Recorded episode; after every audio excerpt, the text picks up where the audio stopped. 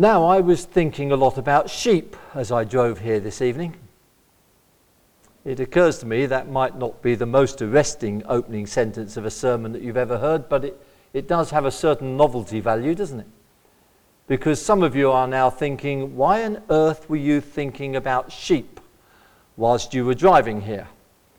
And some of you are thinking, why were you not thinking about your driving whilst you were driving here? Well, I suppose a proportion of my brain, hopefully a significant proportion, was thinking about the road and other road users. I didn't leave anybody dead or injured on the verge or any twisted wreckage behind me, so I thank God for that. But such of my mind as could be spared from driving was thinking about sheep.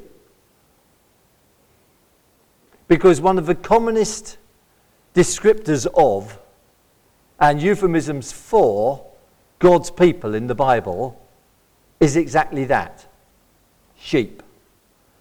I asked uh, Douglas if he would read Psalm 100, which tells us that God's people are his sheep. We are the sheep of his pasture. The Apostle Peter in the New Testament wrote to leaders of a church or of several churches and said, Be shepherds of God's flock. These people whom you are leading, said Peter to church leaders in his day and age, uh, they, are, they are not yours. They are the Lord's people. They are the sheep of his flock. So be a good shepherd for them. And of course, the Lord Jesus in John's Gospel, chapter 10, talked about those who follow him as being his sheep. It's a wonderful thing. But it has occurred to me that it's not a very flattering way to be described, is it? I mean, I must tread carefully here. There may well be people here with uh, a much greater degree of knowledge about sheep and matters relating to sheep than I have. But I think I can confidently say this that sheep, well, they can't possibly be as stupid as they look. But they are certainly not the brightest animals in God's animal kingdom, are they? Uh, not only are they not overly blessed with brains, but they're not particularly well equipped for offense or for defense. As anyone who, as I have on more than one occasion, as anyone who's seen a flock of sheep being chased and harried by somebody's dog that has got into their field will know. They're not well equipped to defend themselves, and they're not well equipped for aggression. They're easily wounded. And if a sheep falls over and lands on its back, it has the most incredible difficulty, you know, getting right way up. What sheep can do, however, and they have raised this almost to the genius level, what sheep are good at doing is getting lost. Hmm? At wandering off and getting into trouble. And do you know how they do that? They graze their way into it. That's how they do it. You see, the sheep will be in a field and the field is securely fenced. There is a fence or a hedge. And one of these bright entrepreneurial sheep will not be content with the pasture in the field, so they will have a look through the fence and they will see a particularly appetizing looking bit of grass just out of reach. So what they do is they push. And pound for pound, they are very strong. And they push and they push until eventually they can get their head and then possibly their shoulder and then a foreleg through the fence. And eventually they break the fence, they get through the hedge, and they graze on the piece of pasture which first attracted their attention. Having done that, they look up and spy a bit more appetizing grass a little bit further away. So they wander over. Do you see how it goes? They do. They graze their way into lostness. So, whilst it might not be the most flattering description of one of God's people to call him or her a sheep, it is not altogether inappropriate, is it?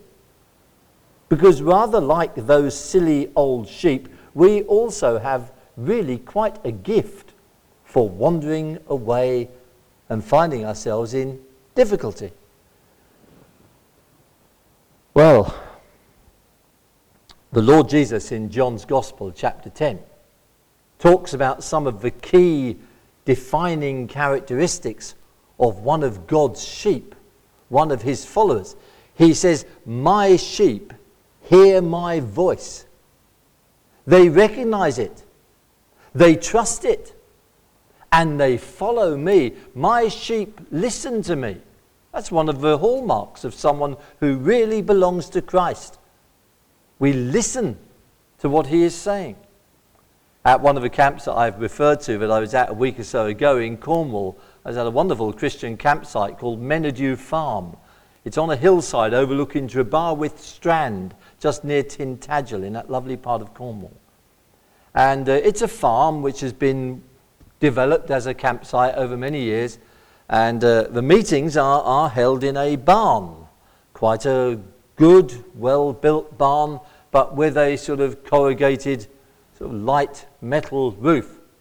Well, one night, just as I got up to preach to the young people, so the heavens opened, and the most incredible downpour came down for quite some length of time. And it was so loud that the young people could no longer hear me. So quickly, I was kitted out with a little microphone like this. And I could then sort of compete with the, the drumming of the rain. But I made a point of saying to the young people, right, now you can hear me. But that is not the same as listening, is it?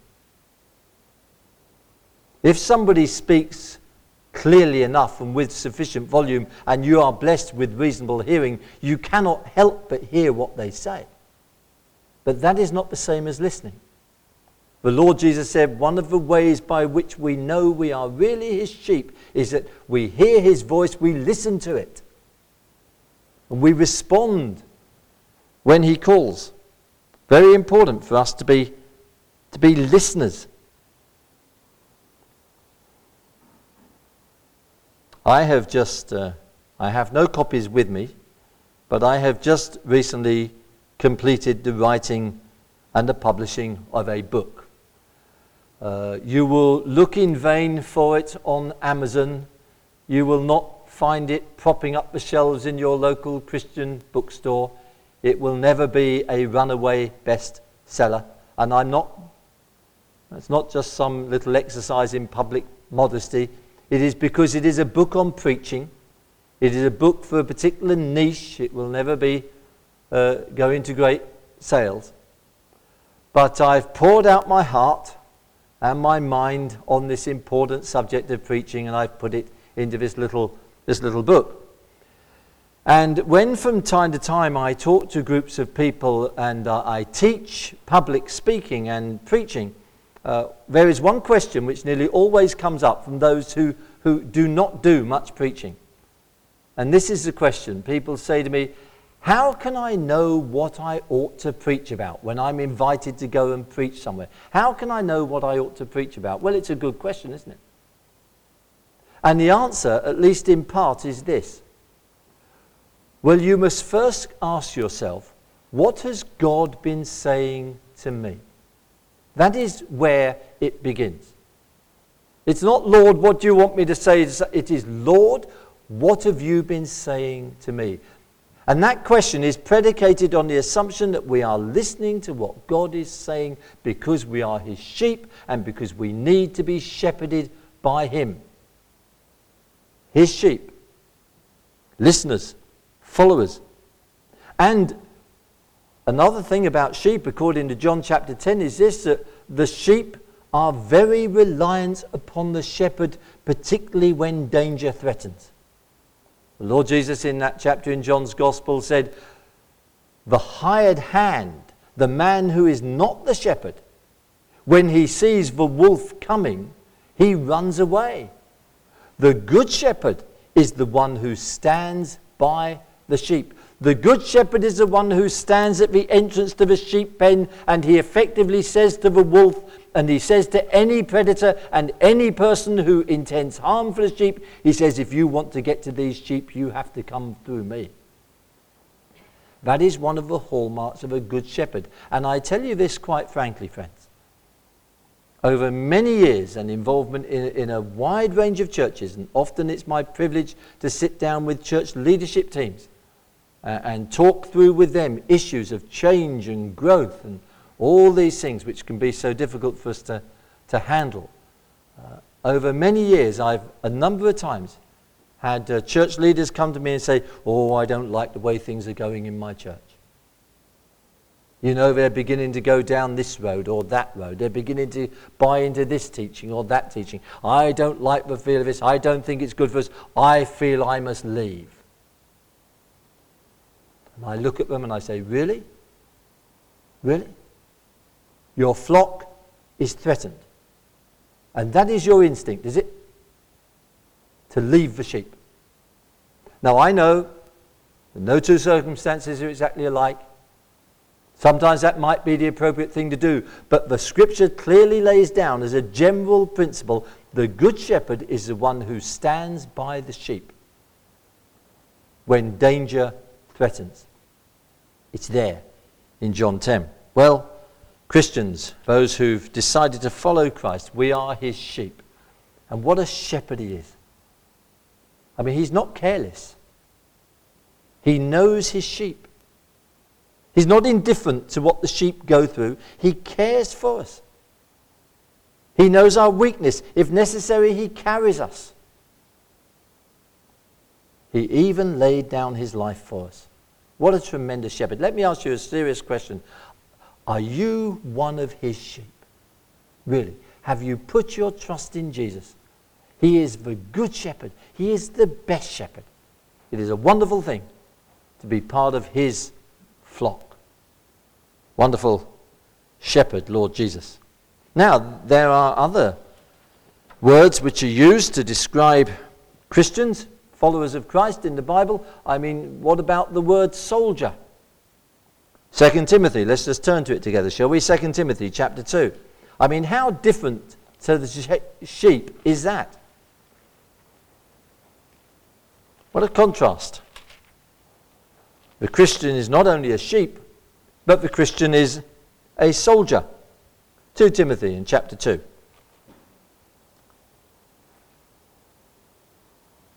And verse 1. Words written by the Apostle Paul to his younger friend Timothy. Timothy was seeking to lead God's flock, to shepherd God's flock in the city of Ephesus. And to add to it, Paul tells Timothy, do the work of an evangelist.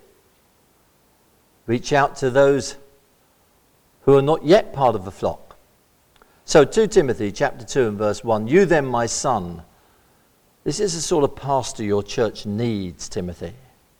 Be strong in the grace that is in Christ Jesus. Maintain your walk with God. Build up your faith, Timothy. Verse 2 And the things you have heard me say in the presence of many witnesses, entrust to reliable men who will also be qualified to teach others. Don't just maintain your personal spiritual walk, but multiply your ministry. And then he says in verse 3 endure hardship with us like a good soldier of Christ Jesus. No one serving as a soldier gets involved in civilian affairs. He wants to please his commanding officer. Well, there we are. Do you remember, some of you, that uh, little children's song or chorus that we used to teach to boys and girls some years ago? I'm too young to march in the infantry. Just raise your hand if you remember that, and, and then I'll stop quoting it. Right. Hands down. Thank you. Just needed that little bit of interaction because I felt like I'd slipped into a parallel universe for a few minutes. I'm too young to march in the infantry, ride in the cavalry, shoot the artillery. What a wonderfully militant little song that is. I'm too young to zoom all the enemy, but I'm in the Lord's army. Well, it's not just a little bit of ditty for, for children to be taught. And of course, it had all those sort of accompanying actions to go with it. It's not just a little children's song. It is a biblical thing. We are, we, we are enlisted people. We have signed up. We are called to be good soldiers of and for Jesus Christ. And I began to turn over in my mind what, what does that mean? What are the implications of that? Well, number one, it struck me that soldiers generally have an enemy, someone against whom they occasionally have to fight. I have uh, a friend who is a Canadian military chaplain, and uh, in email correspondence with him recently, he carries the rank of major in the Canadian Air Force. And in email correspondence recently, he told me they have just acquired a puppy. And having more than a normal interest in dogs, I emailed back and I said, uh, what, what have you called your puppy? He said, Well, we're thinking of calling it Satan. I said, Well, you know, I don't want to be all sort of pompous about it, but I think that might be a little bit inappropriate. Why have you decided to call it Satan? He said, Because it prowls around seeking what it may devour. And those of you who laugh at that demonstrate by doing so that you're familiar with the scripture in 1 Peter chapter 4. Your adversary, the devil, wrote the Apostle Peter, prowls around like a roaring lion, seeking whom he may devour. Your adversary, your enemy, we have an enemy who is out to get us. He will pounce, he will pick his, us off. I mean, we're almost back to the sheep analogy again, aren't we? Our enemy is prowling around. Um, I may well have said this on a previous visit to, to Ladyfield, but I'll say it again.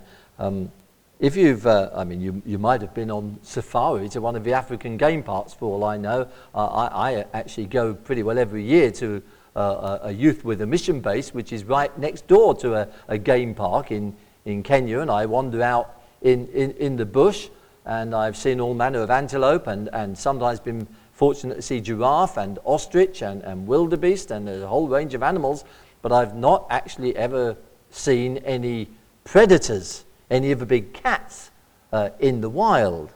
But I have, like most of us, seen those wonderful documentaries on television uh, featuring prides of lions, packs of lions. And I think most of us have come to understand that when a lion is hungry and goes on the hunt, uh, the, the lion does not tend to just wander up to the biggest buffalo it can find. The one with the widest spread of scimitar like horns. The one with hooves like dinner plates that would split the lion's skull if it were to kick it. No, no, they don't do that. They slink around the fringe, the periphery of the herd. They're looking for the animal which has gone off on its own because it's unwell and is dying. They're looking for the cow which has just dropped a calf and is away there suckling in the, in the bush, away from the herd. Or they seek to separate from the herd those young or elderly or infirm animals. In other words, the lions prey on the vulnerable, and the vulnerable animals are the ones not that are right in the middle of the herd, but the ones on the edge. That is how our enemy works. That is one of the reasons we are called to be and put into the church of Jesus Christ. Because there is security for us in as much as we are very much in the middle of the flock, in the middle of the herd. It is when people start, stop going to services, it is when they, they, they just become now and then in their attendance at prayer meetings and all manner of services and events and home groups. That's when we become vulnerable. That's when our enemy can more easily pick us off. That's why the New Testament says that as soldiers, we, we need to rely on our comrades. Do not give up meeting together, says the book of Hebrews, as some of you have already started doing. But get together more and more as you see the day of Christ approaching. So we have an enemy. The second thing about being a soldier is that soldiers expect life to be tough at times, don't they? Endure hardship. This is not an exhortation to merely bear stoically the usual problems and vicissitudes of life which come on all people. This is a hardship, I'm sure, that Paul is talking about here, which comes directly as a consequence of our Christian faith and our Christian testimony. Be prepared to endure hardship because you are a Christian and for the sake of Christ. The third thing about a soldier which occurred to me was that a soldier needs to be training and preparing and be ready for battle. One of, uh, one of my favourite movie actors years ago, who always played tough guy action roles, was, Ch- was uh, Charles Bronson. Anybody here remember Charles Bronson? You're all such good, godly people. You, you, you, I bet some of you, you spell cinema with an S, don't you? Yeah? Well, Charles Bronson was a movie actor um, some years ago, and I say he always played tough guy roles. And there was a, a movie made once on the theme of uh, the Battle of the Bulge, which was a major battle in the Second World War. And in this movie, uh, Bronson plays an officer, and the, the barracks, the camp where he is stationed comes under attack and the call ha- goes out. The, the, men have to uh, go out to, to, to combat whatever they've been doing up till then. They have to fight. And in the movie, Bronson runs into the cookhouse and he says to three or four of the soldiers, You men, grab your rifles, follow me. They turn around and say, But we're cooks. And then he comes out with one of the great lines of the Hollywood movies. He said, Lunch is over grab your rifles and follow me. You didn't enlist to be a cook, you enlist to be a soldier. We need to be ready to engage our enemy and to take the gospel to people. That's what Paul writes in the, his letter to the Ephesians. Ha, have your feet shod, be ready. Uh, some years ago, we were on holiday as a family in the south of France, and not too far away from the, the lovely uh, resort of Nice, we went uh, inland and we found a, a lovely, fast flowing, fairly shallow river. And we, we, as a family, sort of decamped to there and we got down, sat down there on the, on the banks and we put a little rubber inflatable boat into the river. And my daughter Zoe, I mean, it was a long time ago, I think she was probably only about three and she's 35 now, so it's a nice contemporary illustration, isn't it? And uh, we put Zoe in this little rubber boat and uh, I took my eyes off her or whatever. I can't quite remember the details, but suddenly I heard a piercing scream, and she was being carried very swiftly downstream in this little boat. Well, of course, I took off after her, but I had bare feet, not even flip flops. You ever tried running in bare feet over small, jagged, semi submerged, algae covered rocks? very painful. Very difficult. Fortunately, somebody further downstream saw what was happening and intercepted her and saved her from, I suspect, quite serious injury or drowning. I would have if I could have, but I just wasn't ready. I did not have my feet shod, as Paul puts it in that passage on the armour of God, with the readiness of the gospel of peace. Very important if we're soldiers that we are ready for action. And then, fourthly, and this comes directly from our passage in 2 Timothy, the soldier is called to give priority to military matters. By the way, just backtracking, if I may, for a moment, on this being ready for action and ready for Christian service. On the camp I was at in Cornwall, some of the older campers, the 18, 19 year old campers, were staying on at that campsite the following week to be leaders when the younger children, the younger people, came into the camp. You get the, you get the picture, you see. And uh, some of them were saying, Bob, uh, what should we do if one of our younger campers comes to us and says that they want to become a Christian? Because part of the purpose, indeed, the large part of the purpose of these Christian summer camps is to reach and teach young people and children for Christ. In the context of a good Christian holiday, but it's the reaching and the teaching which is the prime thing, you see. So they said, what, what should we do if some of the campers come and say they want to become Christians? I said, Well, there are two options, I think. Uh, number one, you could take that child or those children to see the padre, that is, the person like me who's there for the week to teach and to explain the Bible. You could do that.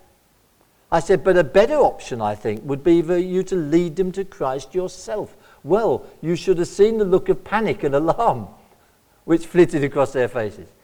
They said, We don't know how to do that. Well, I wasn't surprised. I think there are a great many people in the churches who do not know how to do that. And are, to that extent, not ready for action. Somebody said years ago that every Christian, every Christian, should know the Bible well enough to be able to show a person that they are a sinner To show a person that Christ is the Saviour of sinners. To show them, thirdly, how Christ can become their Saviour. And to show them, fourthly, how they can be sure that they are saved. Did you get that? Know the Bible well enough to be able to show someone that they are a sinner. Could you do that?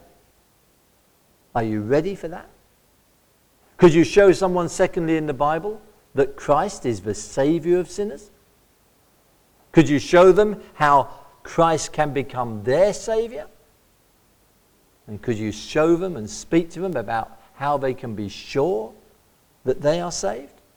That's being ready for action, friends.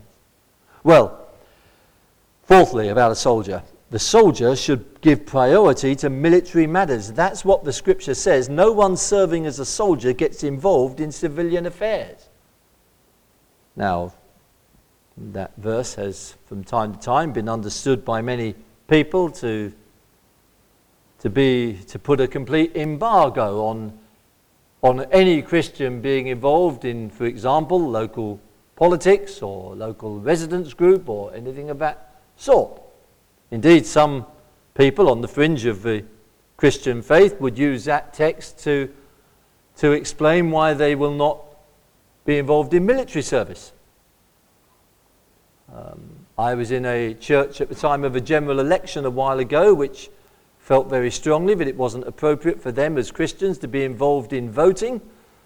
And that's why I smiled to myself when someone stood up and prayed at the prayer meeting and said this Lord, Lord, I said, you know, many of us in this church don't believe in voting, but we pray that the people of your choice will be elected. If you can't see the complete logical non sequitur there, then I will explain it to you afterwards. But I just want to point out that the people who get voted for tend to be the ones that get elected, you know. It's about degree, friends. I suggest to you it is about degree. That is the degree to which we become embroiled in affairs which are, as this passage puts it, civilian affairs. For example, uh, I am currently the chairman, only um, temporarily.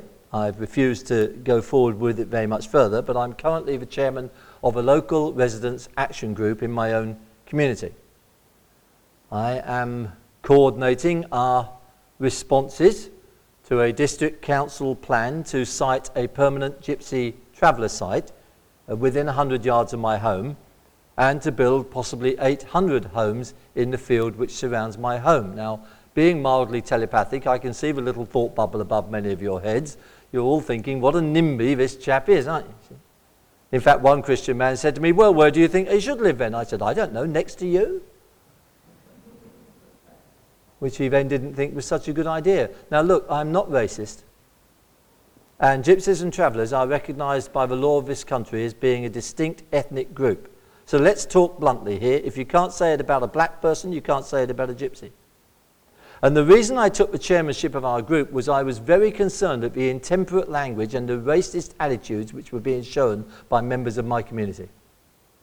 And Rita and I thought about it, and I decided this was a chance to have a little bit of salt and light into this situation and to make our arguments and to make evidence based and reason based arguments, not purely emotive or prejudiced ones. Do you see that? I feel it's appropriate for me to be involved in that way. My community have recognized leadership and communication skills in me, and I've been able to share testimony with them about where those skills come from and what it is I do that's developed them. Do you see? And so I've got the thing going. But it is about degree. And I feel very strongly from the Lord, this passage has been very powerful in my thinking, that I must not become so embroiled in this, this protest and this representation aspect, I must not become so embroiled in this that it begins to weigh against my priority calling. My priority calling is to preach and teach the gospel. I don't want to become embroiled in civilian affairs any more than would be appropriate for me.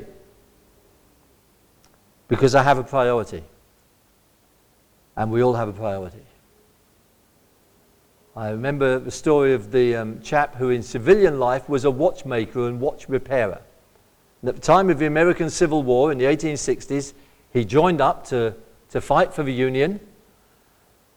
And he was in camp with all the other soldiers in a large tented camp, waiting for call to go to the front line. And they were there for weeks and weeks and weeks, and the weeks became months, and still they were in the camp. And word got out in the camp that in civilian life he had been a watchmaker and a watchmender.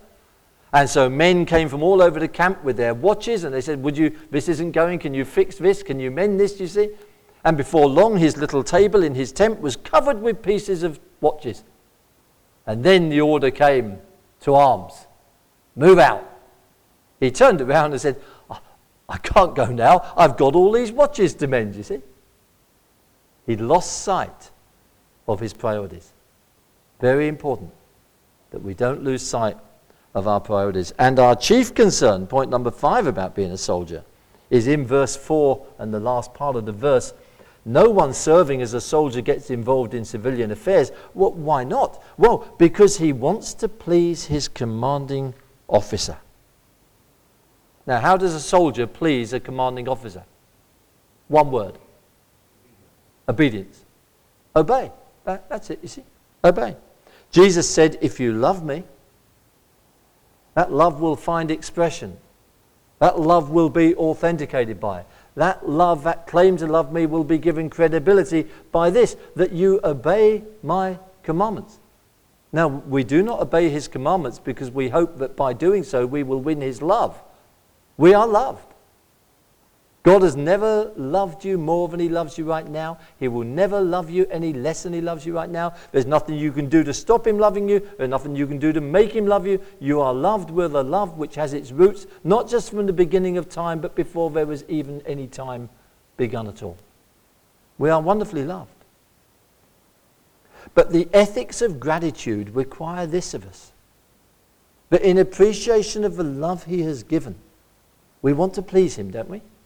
Isn't that, isn't that a reasonable sort of thing? To want to please Him. Why? Because He has loved us so very much. And if I can have recourse to another old story, which I'm sure I've, I've preached here before, I do enjoy that story of the two boys who were overheard on the pavement outside a shop. And they were overheard discussing going in to do some shoplifting. And one of the boys was overheard to say, If I go in and I get caught, my dad will kill me. The other boy said, If I go in and get caught, it'll kill my dad. Neither of them went in, but they had different motivation, didn't they? One said, I won't do this because I'm fearful of the punishment which will land on me if I do. The other one said, I won't do this because I love my father and I do not want to grieve him. That is the ethics of gratitude, and that is what we are called to live by. That's why the Apostle Paul spent three chapters of Ephesians talking about what God has done for his people, what God will do for his people, what God has done, is doing, will do. It's all there in Ephesians 1 to 3. And then he spent the next three chapters talking about what we should be doing and who we should be for God. And there is one command, and I suppose it's in my mind because of what I was talking about at camp this year. I mentioned that a number of people at camp this, um, this summer, as happens normally at, at these young people's camps, uh, but uh, I mentioned a number of people at camp had expressed interest in being baptized, and I'd been happy to, to give out some booklets to them. Uh, this booklet, Believe and Be Baptized, written by a friend of mine called Victor Jack. Um, this is a fairly recent reprinting of it, and um, its minor claim to fame is that there are actually photos of me in it. Um, not that you would know that if I didn't tell you, because it's only photos of my arms. You see, uh, uh, this booklet's been around now for probably about 30 years, explaining baptism. And it, it, it sorely needed a bit of a facelift. And uh, one of my friends, who's very good at layout and graphics, uh, took on the job.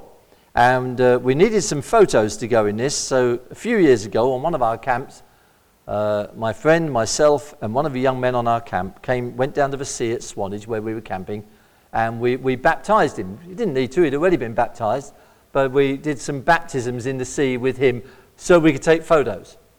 And on most of these pages, there are pictures of my arms and shoulders. I'm not suggesting that should incline you to have a copy, but it's, it's there.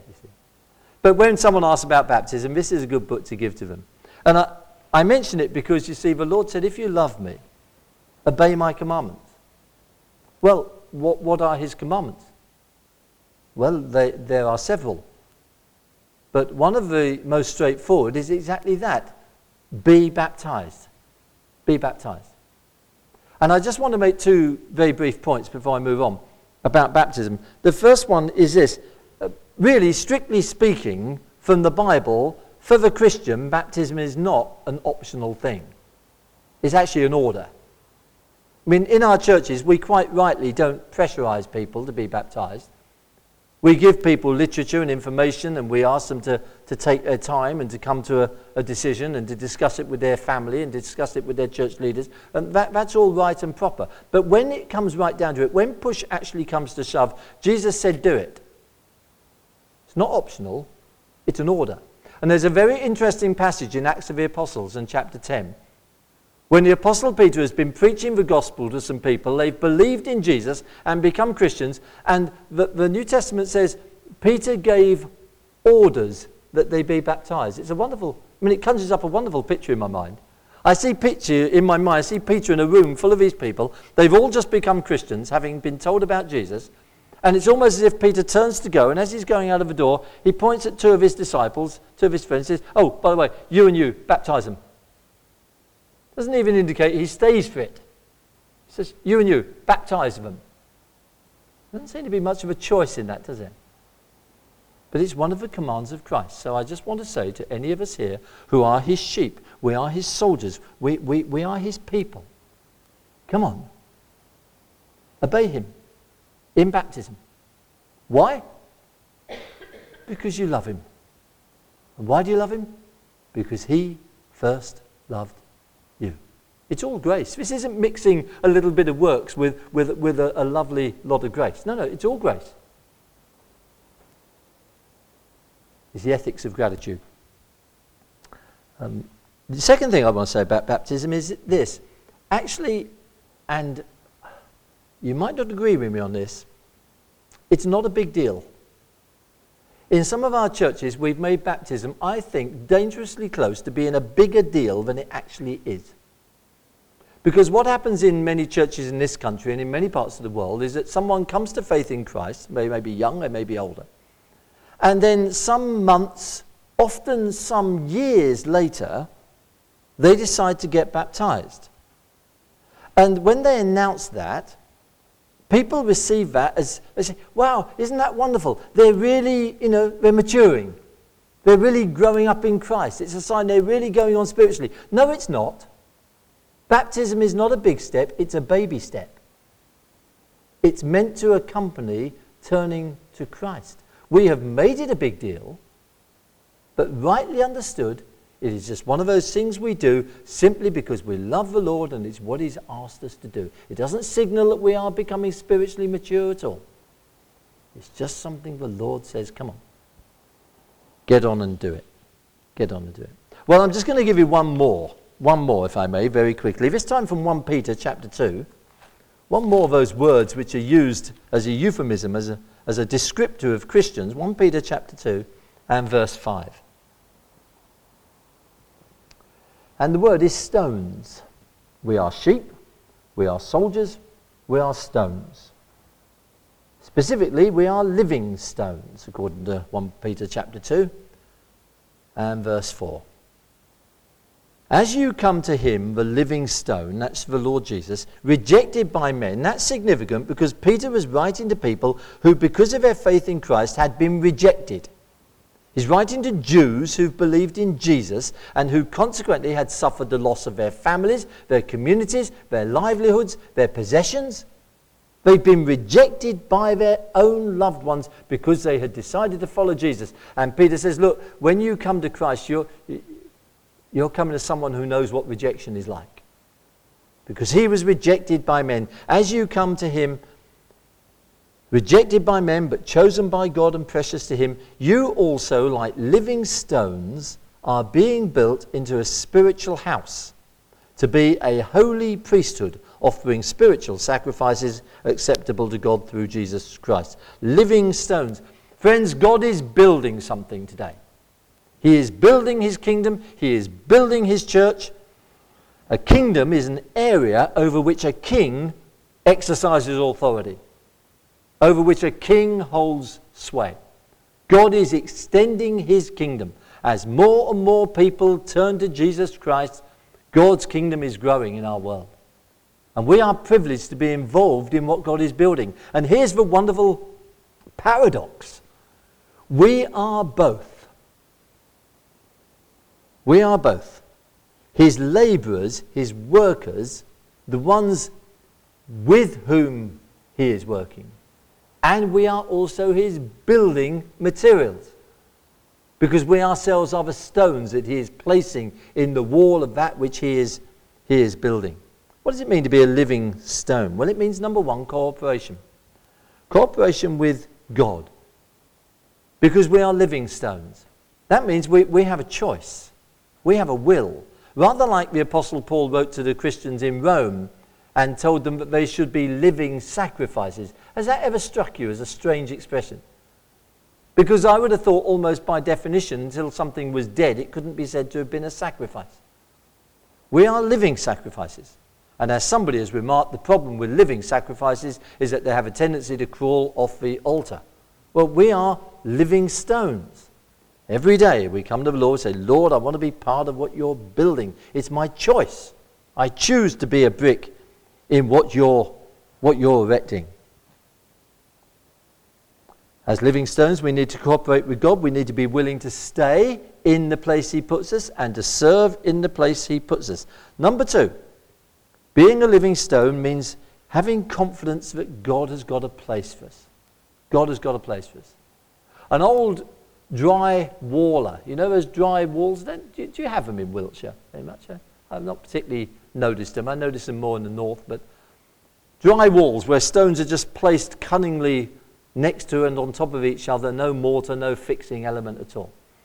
Um, an old dry stone waller said a long time ago that the secret of dry stone walling was this that having picked up a stone, the builder would never put it down again. He would always find a place into which it would fit. That seems very appropriate here. God has a plan for you. God has a plan for me. God has a plan for Ladyfield Evangelical Church. He will fit us into his plan. We can be confident of that. There's a really old hymn that had the lyric, or has the lyric, There's a work for Jesus ready at your hand. It is a task for the Master just for you has planned. Isn't that wonderful? God's got a plan for you, and a place for you, and a plan and a place for each one of us. And then, thirdly, being a living stone, I think will will mean that we will have an experience of pain. Because you will have noticed that someone who uses works with stones has to chip off rough edges to make sure the stones will sit snugly together. Won't work if they're all odd shapes. The Bible says God disciplines those whom he loves. He has to knock rough edges off us, and that can be uncomfortable.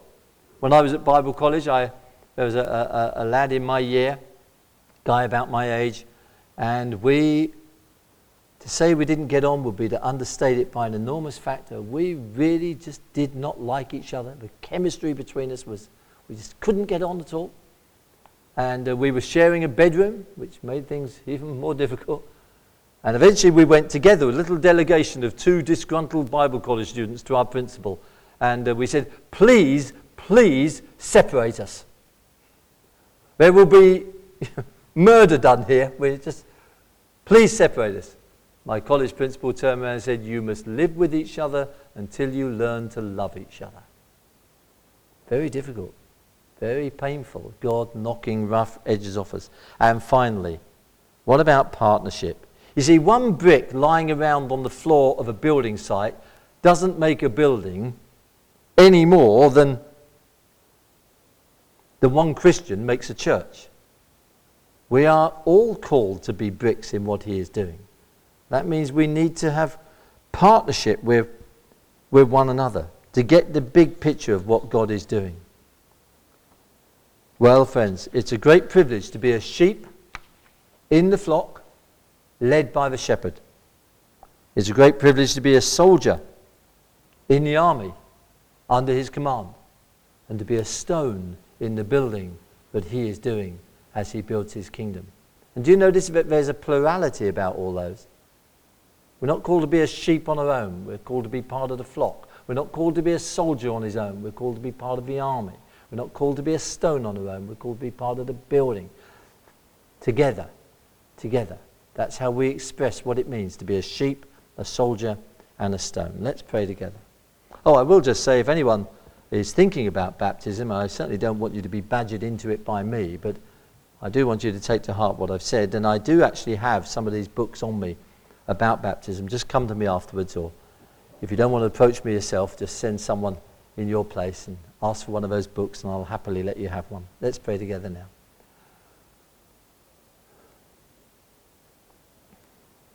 Father, we do have this propensity, this tendency to wander off, to wander away from you.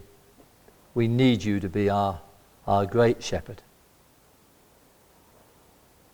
Lord, we're not as quick to obey as we ought to be. Please give us that desire to please our commanding officer as good soldiers of Jesus Christ. And help us, Lord, to be those who cooperate with you in your plans for us and your plans for your people and for your church. In Jesus' name we ask these things. Amen. Amen. Well, time has run on, but we will sing together. There is a Redeemer, Jesus Christ, God's Son, please.